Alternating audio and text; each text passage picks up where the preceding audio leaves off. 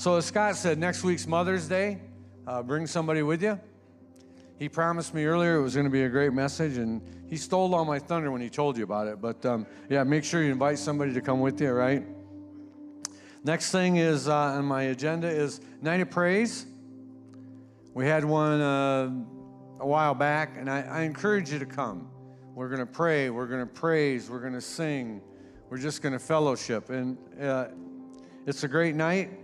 It's, um, here, got to hold it back farther here. Uh, May 17th at, uh, at 7.30?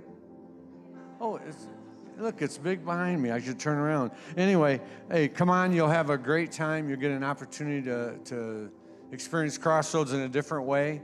And uh, yeah, we can never praise or, or be, or uh, uh, pray and praise and never can do enough of that. Anyway, last thing uh, summer's coming. I think it's coming.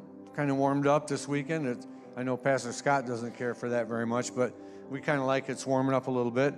So there's a co-ed softball that Crossroads is involved with. Um, they had a great time the last couple seasons doing that. So if you're um, if you're able, I'm probably too I'm probably too old for that. But anyway, um, uh, they tell me the cost is $35 a person, $50 for a couple. So if you and your wife want to come and have a great time, great fellowship, the score doesn't matter too much, just being together and having a good time.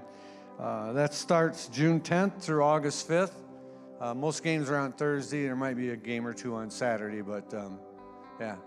Come on, join up. Maybe we can have two teams of Crossroaders out there. That'd be awesome. So, hey, you guys have a great week. See you next week for Mother's Day.